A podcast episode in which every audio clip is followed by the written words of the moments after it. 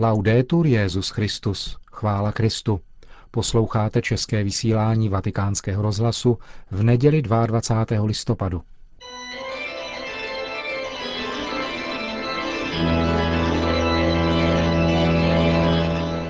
Církev a svět. Náš nedělní komentář. Připravil a hovoří Ondřej Krajtl.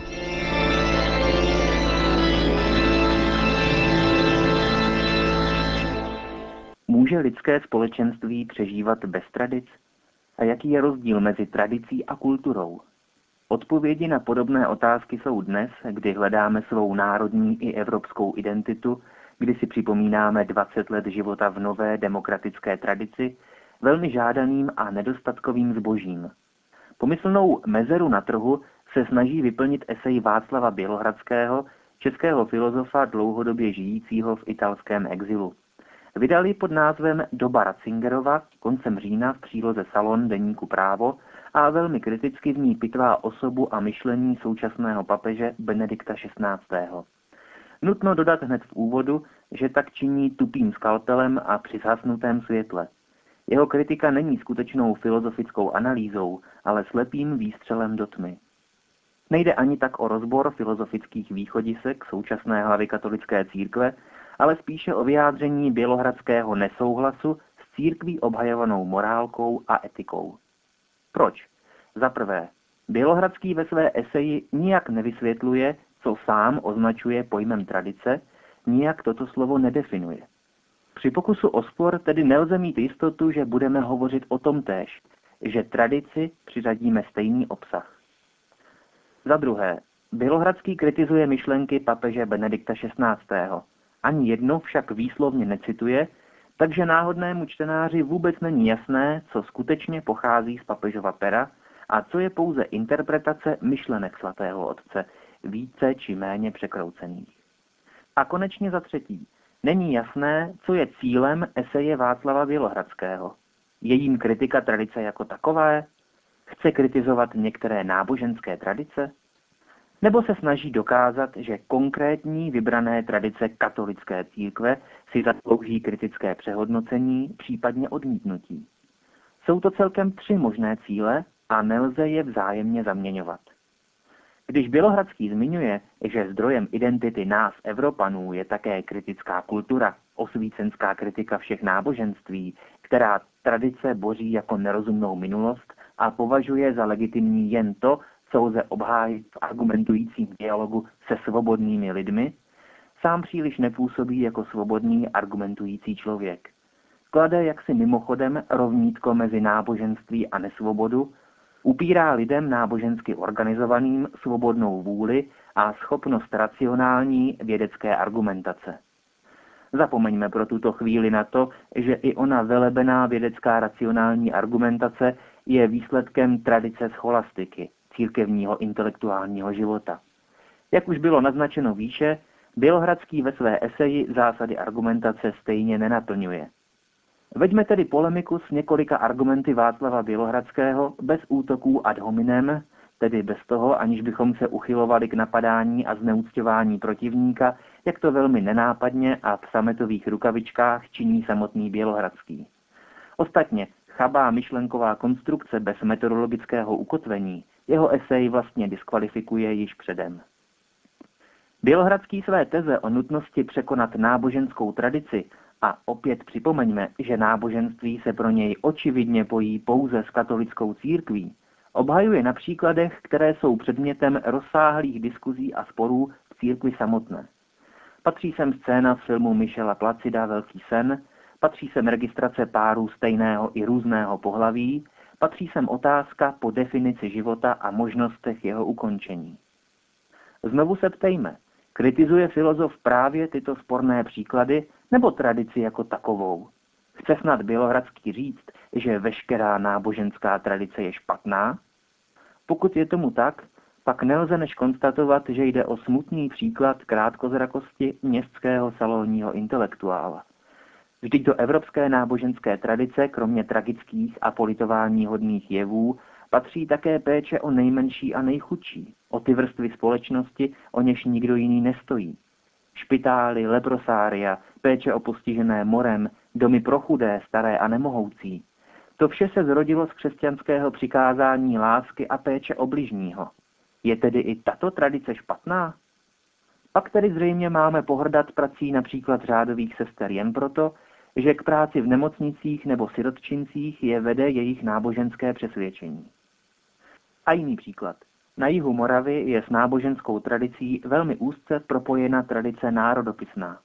Právě v ní lze vidět jasné popření bělohradského argumentu, neboť národní identita, folklor, je zde spjata s náboženským životem. Bez něj by snad nebyl možný. Jistě třeba je folklor mrtvý, jak to tvrdí někteří badatelé, ale ve svém okolí to rozhodně nepozorují. Hody, poutě, posvícení. Tam všude se objevují mladí lidé v regionálních krojích, pro které tyto chvíle nejsou jen formální záležitostí, rutinním oprášením dědictví po prarodičích, ale součástí jejich života, součástí jejich identity. Je smutnou historickou skutečností, tradicí, chcete-li, že největší likvidátoři tradic byli režimy s rukama od krve. Jde vlastně o pravidlo a nutnost. Každá násilná revoluce nejdříve ze všeho smete staré pořádky, staré tradice. Ani my dnes nemusíme přece všechny tradice slepě naplňovat. Každá generace má právo, a také to tak dělá, přeskoumat zavedené pořádky, odmítnout špatné a zachovat dobré. Ale masová likvidace všech tradic s mečem v ruce a ohněm v srdci se snad téměř vždy zvrhla v prosté masové vraždění. Navíc, jak přesně lze stanovit, kdy se jedna tradice mění v druhou a nakolik se v tradici odráží zkušenosti předchozích generací?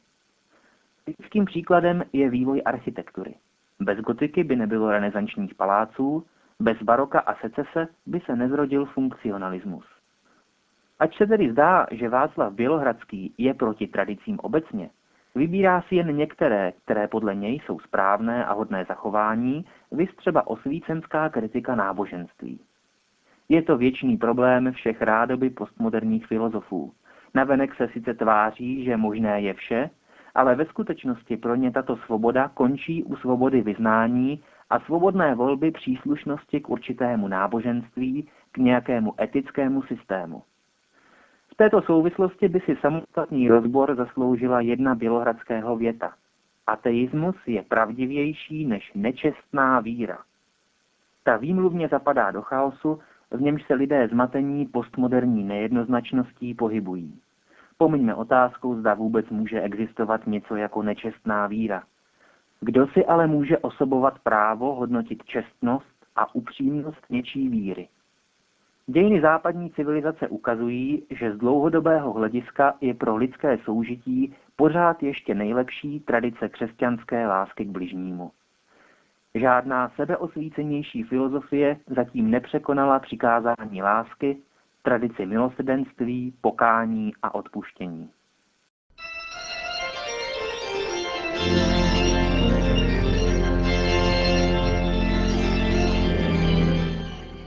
To byl náš nedělní komentář Církev a svět.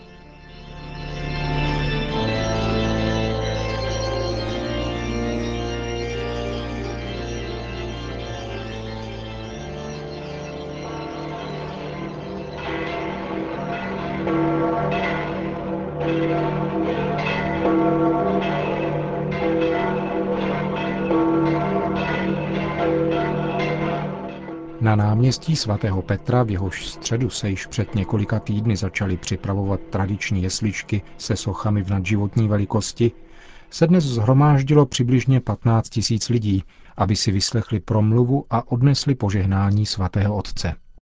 Cari fratelli e sorelle, Drazí bratři a sestry, in quest'ultima domenica dell'anno liturgico celebriamo la solennità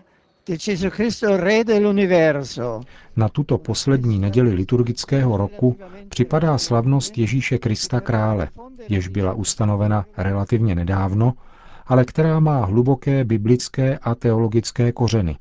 Titul král, patřící Ježíšovi, je v evangelích velmi důležitý a umožňuje podat plný výklad jeho postavy a jeho poslání spásy.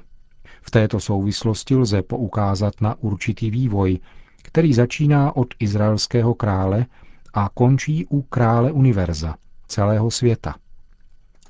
Pán kosmu a dějin tedy značně překračuje očekávání samotného hebrejského lidu.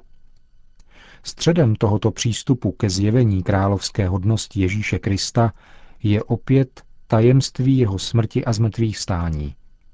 Když byl Ježíš přibyt na kříž, kněží, zákonníci a starší se mu vysmívali a říkali, jeli izraelským králem, ať se stoupí z kříže a uvěříme v něho. Ve skutečnosti však právě proto, že je Ježíš synem božím, svobodně se vydal svému umučení a kříž je paradoxním znamením jeho královské hodnosti, která spočívá ve vítězství lásky k Bohu Otci nad neposlušností hříchu.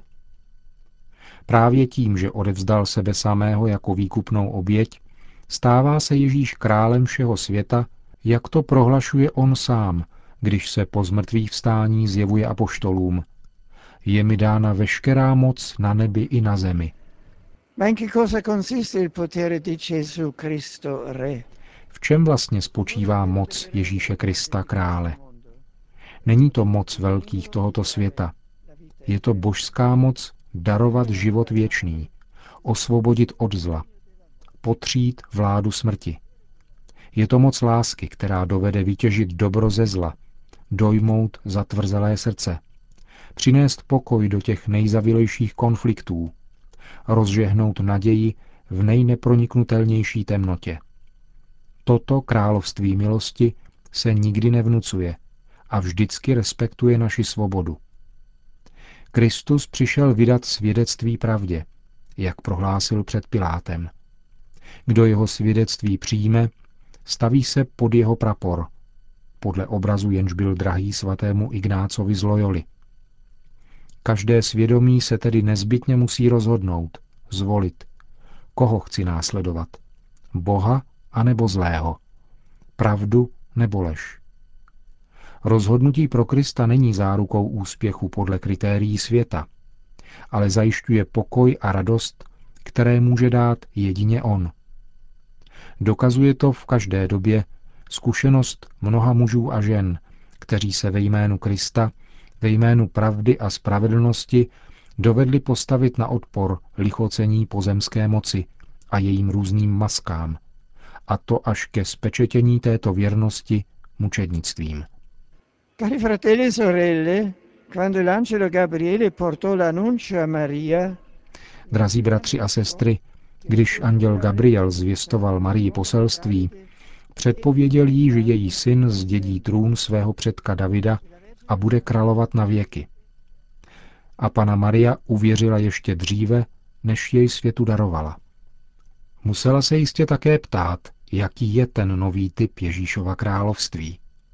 A porozuměla tomu nasloucháním jeho slovům, a zejména vnitřní účastí na tajemství jeho smrti na kříži a jeho zmrtvých stání.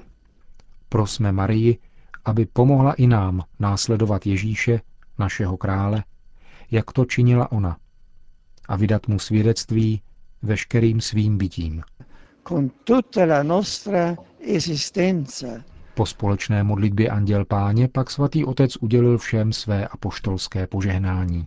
Sit nomen Domini benedictum, ex hoc nunc erusque in seculum, adiutorium nostrum in nomine Domini, qui feci celum et terram, benedicat vos omnipotens Deus, Pater et Filius et Spiritus Sanctus.